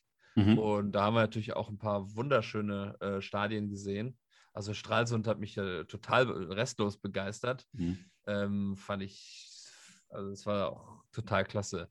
Und natürlich auch schöne Städte und du bist an der See oben und das macht ja dann auch immer eine Menge Spaß. Ja, Ja, sozusagen. Ja. kann ich nachvollziehen. Ja, nee, war eine tolle. Das waren zum Beispiel so Touren, die mir jetzt so auch spontan einfallen. Ähm, aber ihr könnt jetzt auch da noch wieder andere nennen, die ebenso toll waren. Aber jetzt so ganz spontan waren das so die beiden, die, Ja, ja, die mir gut gefallen haben. ähm, jetzt müssen wir aber endlich über Kali Vera Tiefenort sprechen. ähm, du hast gesagt, du hast ja, also du bist da Mitglied, hast eine ganz besondere Beziehung und in meiner Wahrnehmung hast du auch äh, ziemlich mitgeholfen, dass die mittlerweile so bekannt sind und so in, unter Groundhoppern so auch ein bisschen gehypt, sage ich mal. Wobei äh, Mhm. ich das nicht negativ meine mit dem Hype, ist ja mega gut einfach und Ja. äh, da steckt richtig viel Liebe drin vor Ort und so weiter. Ja, ja, das ist immer so ein, so ein Ding, das äh, wird äh, mir oft gesagt, dass ich da äh, der, einer der Treiber des ja, neu entstandenen Hypes bin. Ist vielleicht auch was dran. Auch da gilt wieder, ich mache einfach nur die Dinge, wo ich Bock drauf habe. Und da, wo ich Bock drauf habe, das unterstütze ich auch. Aber die Geschichte ist ja eigentlich so entstanden, dass ich von, dieser, von der Existenz dieses Platzes eigentlich überhaupt gar, keine, gar, gar keinen blassen Schimmer hatte. Null Ahnung. Und dann war es aber 2016, muss es so im März, April gewesen sein. Da habe ich, äh, wohnte ich zu der Zeit in Kassel und habe abends so, kam von der Tour irgendwo zurück, ähm, war glaube ich in Halle äh, und bin von Tour zu und war abends müde im Bett, habe nochmal so durchgescrollt, Facebook, so was haben die anderen Hopper-Kollegen so an dem Wochenende gemacht. Und dann gab es äh, eine Seite, äh, äh, Auswärts zu Hause hieß die. Ich weiß gar nicht, ob es die noch, ob es die unter dem Namen noch gibt. Wenn der oder diejenige, die das macht, äh, zuhört, dann herzliche Grüße, weil äh, derjenige kann sich dann äh, absolut mit Fug und Recht als Inspirationsgeber zum Kaffeetälchen äh, bezeichnen, denn es war so, dass ich auf dessen Seite, äh, ich habe da so durchgescrollt und auf einmal habe ich so mit dem Daumen gestoppt und habe gesagt, Moment mal, zurück, was ist das denn? Und dann sehe ich, dass auswärts zu Hause in einem Stadion war. Ich habe nur diese vielen Steinstufen mitten im Wald gesehen und habe gedacht, wo ist das? Ist das, keine Ahnung, ist, das, hier in der Nähe? Ist das weit weg? Wo ist denn das? Und dann habe ich ein bisschen gelesen, äh, Tiefenort, Kaffee, Kaffeetälchen. Wer, wer nennt denn sein Stadion Kaffeetälchen? Jetzt, jetzt mal allen Ernstes. Äh, das ist ja, das ist ja irgendwie, irgendwie ein bisschen bekloppt. Und dann diese Bilder gesehen und gesagt, Wahnsinn, okay, das kommt sofort auf die Liste, recherchiert, wo das ist. Und dann habe ich auch glücklicherweise gesehen, dass die am darauffolgenden Wochenende wieder ein Heimspiel hatten. Und dann habe ich gesagt, Mensch, so weit ist das ja gar nicht weg. Da kannst du ja von Kassel aus, kannst du ja da irgendwie hinfahren. Und dann habe ich gesagt, komm, dann machst du das so. Und dann ähm, auch da wieder das Thema, da musst du erstmal hinkommen mit öffentlichen Verkehrsmitteln. Bin ich irgendwie über, über Bebra, Eisenach äh, und dann mit der Südthüringen-Bahn nach äh, Oberrohn. So hieß der Bahnhaltepunkt. Ein gottverlassener Bahnhaltepunkt, völlig fernab jeglicher Siedlung. Da war noch ein Bahnhofswärter, so ein Wärter war da noch, saß da noch in diesem kleinen Bungalow an diesem Bahnhaltepunkt und er hat dann jeden Aussteigenden per Handschlag begrüßt. Wie gesagt, gut, waren auch nur zwei. Äh, aber dann war wie eine Zeitreise. Dann habe ich gesagt, jetzt musst du hier noch irgendwie eine Stunde durch den Wald wandern, um, um zum Kaffeetälchen zu kommen. Da bin ich also ein bisschen durch den Wald geirrt. Handyempfang gab es nicht. Immer der Nase nach, irgendwo wird das schon sein. So, und dann bin ich irgendwann durch den Wald und gedacht, du musst doch jetzt hier irgendwo mal kommen. Und dann gehst du durch um so eine Kurve und mit einmal eröffnet sich dieses grandiose Panorama dieses wunderbaren Stadions. Und vom ersten Moment war ich eigentlich komplett ergriffen. Und dann ging es direkt weiter. Dann kriegte man Eintrittskarten, so kleine Abrissmärkchen zwar, aber da war noch der Eintrittspreis in, in DDR-Mark, in Ostmark ausgewiesen. Ähm, und äh, also es war eine riesige Zeitreise, einfach so. Und dann halt einfach 90 Minuten lang, ich habe, glaube ich, von dem Spiel gar nicht viel mitbekommen, weil ich einfach nur 90 Minuten lang mit offenem Mund diese riesen Stehstufen mir angeguckt habe und gedacht habe, alter Vater, was ist das für ein Mörderstadion hier? Und dann habe ich natürlich so auf der Bahnfahrt zurück mich auch ein bisschen in die Geschichte eingelesen des Vereins und habe dann äh, mich informiert, warum überhaupt da so ein großes Stadion steht und habe ähm, natürlich dann die Zweitliga-Geschichte, die DDR-Liga-Geschichte des Vereins mir dann angeguckt, habe mich ein bisschen schlau gelesen über den Kali-Bergbau, der ja quasi der, ne, die Grundlage dieses Erfolges dann auch war, eingelesen und habe auch war, da war ich mir sofort sicher, dass da warst du nicht zum letzten Mal. Und dann bin ich ein paar Monate später wieder, dann habe ich Freunden davon erzählt und habe natürlich auch Bilder gepostet und dann habe ich mit, mit, mit drei Freunden, die habe ich dann damit hingeschleppt. Da haben wir uns wieder ein Spiel angeguckt. Und das war dann das erste Mal, wo ich dann auch mit Leuten da in Kontakt gekommen bin. Da hatte ich dann ähm, mit, mit Heiko Adler Kontakt das erste Mal. Inzwischen äh, sind wir, glaube ich, können wir uns, glaube ich, Freunde nennen. Äh, der Heiko, ehemaliger Zweitligaspieler aus, aus Tiefenort, der sich ganz liebevoll um die Geschichte kümmert heute des Vereins, da viel aufarbeitet, der zuletzt sogar private Filmaufnahmen gefunden hat aus einem privaten Nachlass. Äh, äh Leute, die mit einer Schmalspurfilmkamera äh, Auswärtsspiele und Heimspiele aufgezeichnet hat. Das ist ein, ein riesiges, also das ist ein, äh, ich glaube, das ist so ein Glücksgriff, hast du als Archivar, als Geschichtspfleger, glaube ich, alle 100 Jahre, ja, das, das sowas findest. Richtig gut an. Das der Kollege war, war, übrigens auch mal vor einem Jahr, ein bisschen mehr als einem Jahr hier im Podcast und also wir waren ja da vor Ort und es war mega. Ja, das und er war auch das, mega.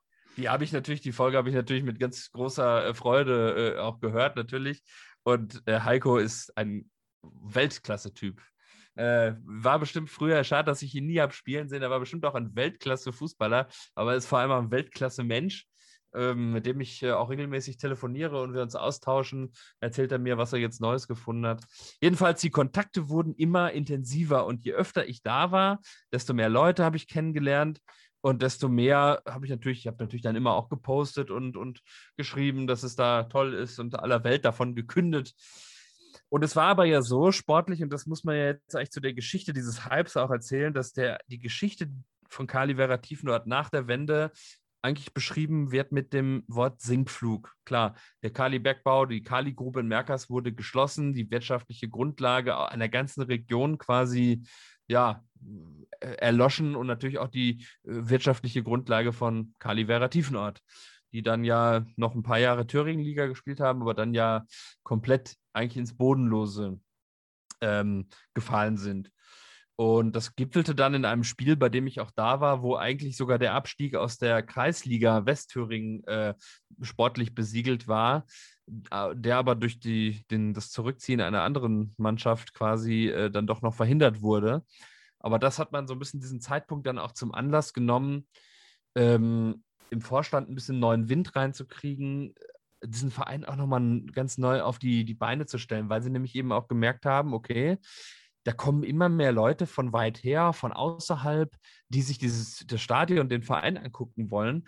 Dann muss also ja doch irgendwas Besonderes an uns sein. Also die haben, die waren sich selbst schon so gewöhnlich und, und ja, es ist halt unser Verein, es ist halt unser Stadion. Man hat, glaube ich, so die eigene Besonderheit gar nicht mehr wahrgenommen. Und ich glaube, wenn man denn ein Verdienst meinerseits darin sehen möchte, ist, dass ich vielleicht einen, den Stein angestoßen habe, dass sie selber, dass ich ihnen vielleicht ein bisschen gesagt habe oder sie darauf gestoßen habe, was für ein besonderer Verein sie sind und was für ein besonderes Stadion sie haben. Also ich habe vielleicht so ein bisschen die Augen geöffnet, wenn man, wenn man das so sagen will. Und Jetzt musst du das äh, noch bei der Stadt machen, oder? Weil es gibt ja immer so Umbaupläne, habe ich äh, irgendwie kriege ich immer so halb mit, sage ich mal. Und äh, da musst ja. du vielleicht auch mal einen Stein anstoßen. Ja, oder einen Stein ist, aufhalten, wie man sehen will. Ich, ich habe das ja schon äh, mal hin und wieder, probiere ich das ja. Ich habe ja jetzt im, in der letzten Zeitspieleausgabe äh, da auch äh, mal einen Kommentar geschrieben, warum ich der Meinung bin, dass dieses Stadion in seinem Charakter nicht verändert werden darf, weil ich der Meinung bin, dass dieses Stadion mit seiner Geschichte eigentlich behandelt werden müsste wie ein Denkmal. Und mit Denkmälern gehst du ja mit anderen Denkmälern aus anderen gesellschaftlichen Bereichen, da kannst du ja auch nicht einfach machen, was du willst, weil sie ja auch möglichst authentisch eine Geschichte erzählen sollen. Und ich glaube, wenn man im Kaffeetierchen seinen Charakter nimmt, dann würde man ihm eben auch die Fähigkeit nehmen, eben die Geschichte zu erzählen. Und man kann ja auch ganz viel gesellschaftskritisches daran erzählen. Ne? Also das Sportsystem in der DDR, warum konnte überhaupt äh, so ein Verein wie Tiefenort äh, so groß mitspielen? Äh, was, was stand dahinter? Warum steht in einem kleinen Ort wie Tiefenort eigentlich so ein Riesenstadion? Ähm, da kann man ja auch was äh, lernen. Da kann man ja diese Tradition auch den jungen Leuten, die da jetzt in den Jugendmannschaften spielen, mal versuchen zu vermitteln und eben aber auch zu sagen, Leute, ihr spielt hier für einen Verein, das ist irgendwie 30 Jahre her, da haben, hat hier noch, da haben wir noch Magdeburg, Jena, äh, Lok Leipzig etc., alle haben sie ja da quasi gespielt. Und aus dieser Tradition heraus, aus diesem Feuer, was diese Tradition ja äh, entfachen kann, kannst du ja auch ein bisschen Zukunft gestalten. Und ich glaube, das ist das, was man ähm, in Tiefenort sehr, sehr gut verstanden hat inzwischen, dass man mit der eigenen Tradition, dass Tradition nicht nur eine Altlast sein muss, sondern mit, man mit der auch ganz, ganz toll arbeiten kann, indem man nämlich diese Geschichte lebendig hält, den jungen Menschen, den Jüngeren einfach davon erzählt und die einfach darüber auch eine Identifikation mit der ganzen Geschichte bekommen. Und ähm, das ist das, was da passiert ist. Sie haben also die eigene Besonderheit wiederentdeckt und äh, haben es inzwischen ganz, ganz toll drauf, damit auch zu arbeiten und damit auch zu begeistern. Ähm, das spiegelt sich in, darin wieder, dass ja dass inzwischen ja, glaube ich, fast alle Werbebanden wieder vergeben sind, dass sich die lokalen, mittelständischen oder kleineren Unternehmen auch wieder für den Verein interessieren weil der Verein auch was für sie bietet. Ne? Der bieten ja auch Aktivitäten für Sponsorings an oder auch Sponsoring-Ideen. Ähm, haben sie ja ganz viele und, und, die Unternehmen im Dorf und der Umgebung haben Interesse wieder an diesem Verein gefunden. Und auch die Kinder und Jugendlichen im Verein. Es ist ja auch immer so, wenn du, glaube ich, als Eltern das Gefühl hast, du hast einen gut gepflegten und gut geführten Verein, dann schickst du auch dein Kind gerne dahin. Und dieses, diese gute Pflege, die vermittelst du ja über eine gute Außendarstellung. Und das, was sie da zum Beispiel alleine über die sozialen Medien machen, das ist für mich schon fast äh, äh, preisverdächtig. Äh, an der Stelle auch einen schönen Gruß an Micha Siegesmund, der das ja federführend macht. Ja, und, richtig gut. Richtig und dabei gut. auch immer einen ganz, ganz äh, humoresken Ton trifft, der, äh, also das ist, das ist einfach eine ganz, ganz tolle Arbeit, was auf ganz vielen Ebenen gemacht wird. Und deswegen passt auch wieder so viel zusammen. Und um das abschließend zu sagen, wäre natürlich meine Hoffnung, dass sich all diese Bemühungen natürlich auch dann im sportlichen Erfolg der ersten Mannschaft widerspiegeln. Und auch da sind sie ja auf einem guten Weg. Da haben sie ja jetzt in der Hinrunde nach einem stolprigen Start mit einem neuen Trainer dann eine ziemliche Siegesserie gestartet. Und ich will ja keinen Druck machen, liebe Freunde in Tiefenort, wenn ihr das hört. Aber wenn ich am letzten Saisonspieltag zu euch äh, komme, 28.05. Stadtderby gegen Bad Salzungen 2, wenn es dann vielleicht nochmal um den Aufstieg ginge, hätte ich dagegen nichts einzuwenden. ja, also ich kann deine Begeisterung auf jeden Fall sehr nachvollziehen und äh, sehr teilen. Und äh, einen Aspekt fand ich auch noch gut, ähm, also dass, dass Stadien ja irgendwie auch Denkmäler sind. Und mhm. ähm, also ich meine, es gibt so viele Sachen, die irgendwie die tausendste Burg oder so, die ich vielleicht nicht nachvollziehen kann, dass man da nichts dran machen kann oder was auch mhm. immer. Aber das Stadien einfach so platt gemacht oder äh, oder, oder verändert werden dürfen. Und ich sage mal, in einer Großstadt wie Hamburg, wo alle wohnen wollen und so weiter, kann ich es ein bisschen nachvollziehen, außer vielleicht bei den ganz großen Stadien, sage ich mal, mhm. bei Adolf Jäger Kampf und so.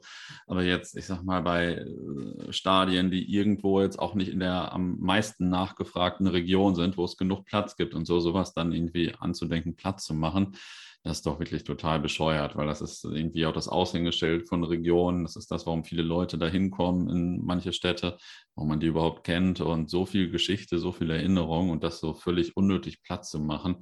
Also sowas Bescheuertes. Und ich meine, man gibt für so viel Scheiße Geld aus und dann kann man da ruhig auch noch ein bisschen investieren. Ja, Aber, ja also das ähm, ist auch das, was ich dem Bürgermeister von Bad Salzungen gerne zurufen möchte.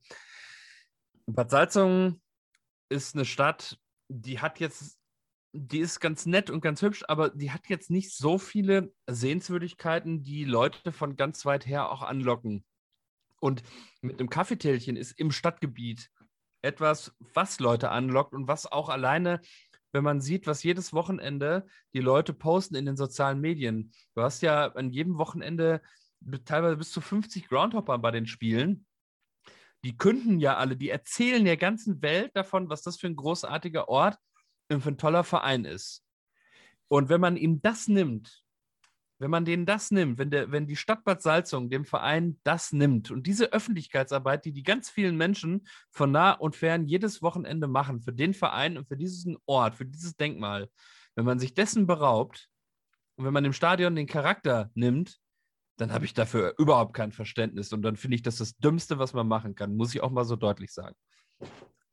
Ja, volle Zustimmung, wie gesagt. Ähm, ich hoffe, du möchtest es ihm nicht nur zurufen, sondern rufst es ihm demnächst bei Gelegenheit auch mal zu.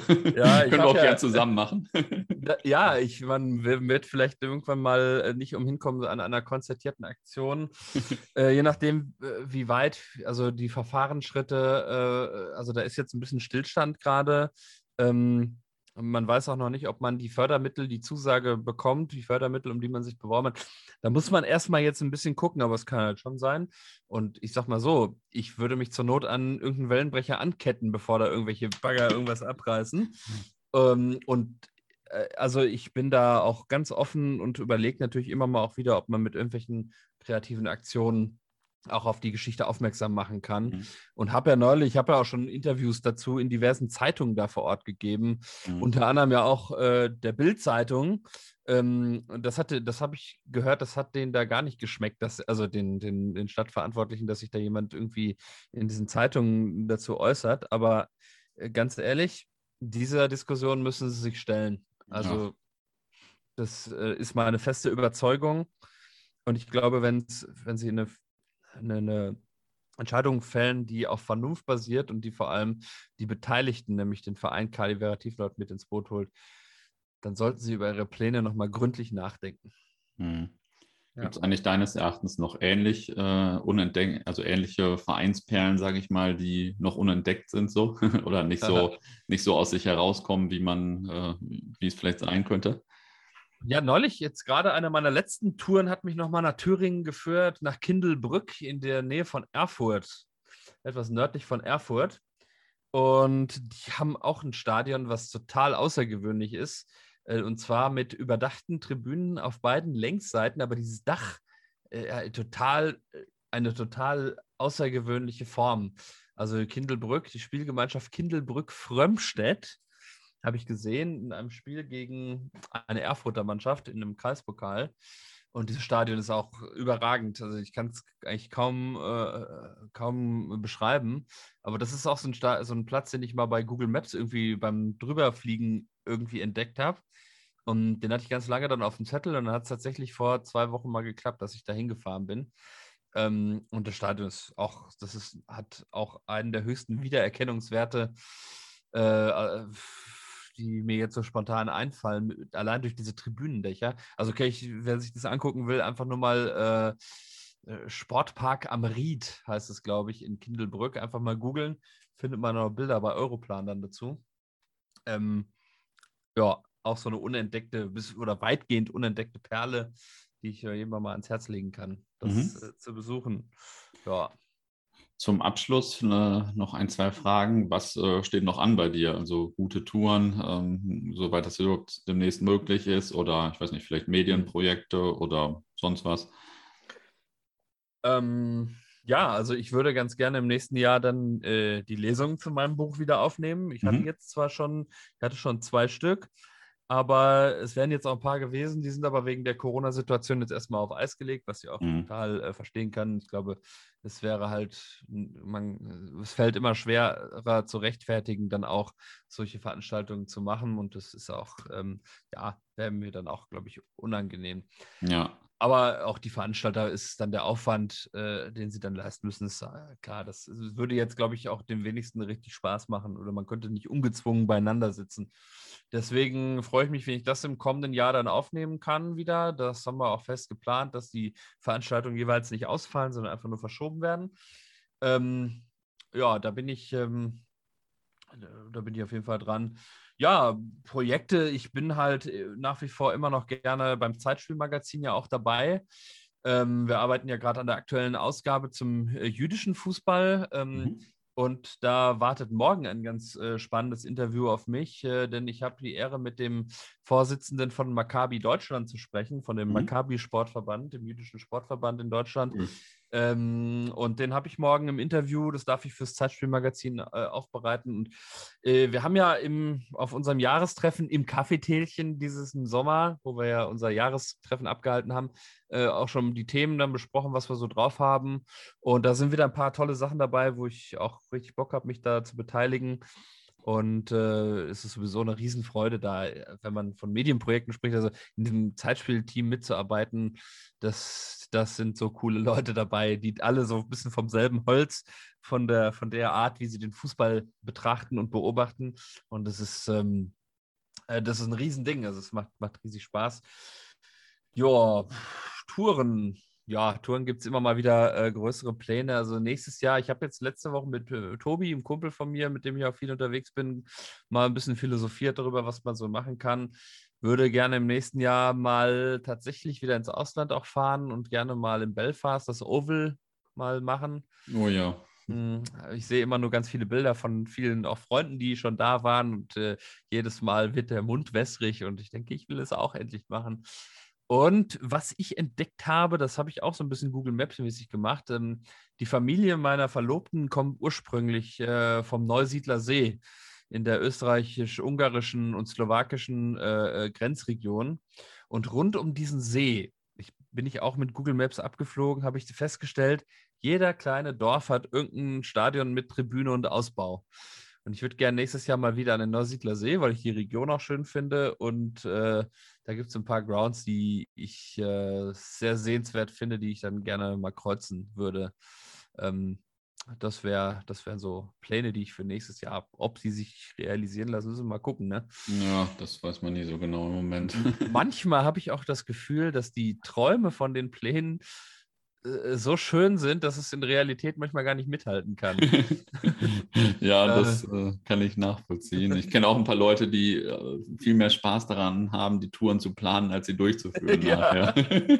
ja, planen macht auch Spaß. Äh, ich bin seit, ähm. seit vergangenem Jahr mit dieser Matchkalender-App unterwegs. Äh, ähm, und äh, die wird quasi jeden Tag malträtiert von mir. wird ausgesogen, bis sie das letzte Spiel, was irgendwo im Umkreis ist, noch ausspuckt. Und äh, ja, das ist ein tolles Hilfsmittel. Hast du äh, als allerletzten Punkt noch eine interessante oder amüsante Anekdote aus deiner Fankarriere oder Groundhopper-Karriere oder wie auch immer? Tut sich ja immer wieder mal was auf. Natürlich ist so, dass das ja, das, was ich eingangs schon sagte, mit der, als ich nach Willows gekommen bin und als für den Schiedsrichter gehalten wurde, das war natürlich klasse. Ähm, ja, Anekdoten gibt es natürlich auch mal wieder. Manche Sachen, äh, die bleiben auch besser unter Verschluss. äh, ja, aber ähm, besondere Anekdote, das muss ich mir überlegen. Kann man, ja, na ja, gut, als wir jetzt dann auch in, auf Helgoland dabei waren, hier mit ein paar Leuten hier aus, aus Frankfurt, Rhein-Main. Ähm, so die, die, die Schifffahrten hin und zurück, die sind da schon, ja, ich sag mal, die sind am Glas ziemlich hart gewesen. Ähm, wenn man so zwei, drei Stunden am Schiff hockt und nichts tun kann, außer irgendwie aufs Meer zu gucken, kommt man irgendwann auf die Idee, auch noch Bier zu trinken. Und dann kommt mhm. noch einer mit einem Schnäpschen um die Ecke. So was. dann endet das Ganze manchmal gefährlich. Aber es war, äh, ja, ach, ansonsten begegnen da immer wieder mal lustige Sachen. Jetzt fällt mir spontan, spontan fällt mir jetzt gerade nicht so viel ein. Also ich habe das halt ja, die, die, die, ja, tollsten Sachen habe ich ja eigentlich erzählt, ne? So das Willows Tiefenort. Ähm, ja, waren schon ein paar dabei, da ja. stimme ich dir zu. ja, ne, das sind, glaube ich, auch so die, das sind die bemerkenswertesten äh, Geschichten, glaube ich. Okay, ja. dann vielen Dank für das Interview. Ja, äh, sehr gerne. Jetzt habe ich gemerkt, dass ich schon wieder ewig lang gelabert habe. Aber bei manchen Themen musst du einfach nur einmal anpieksen, dann blubber ich. Blubber ja, alles gut, alles gut.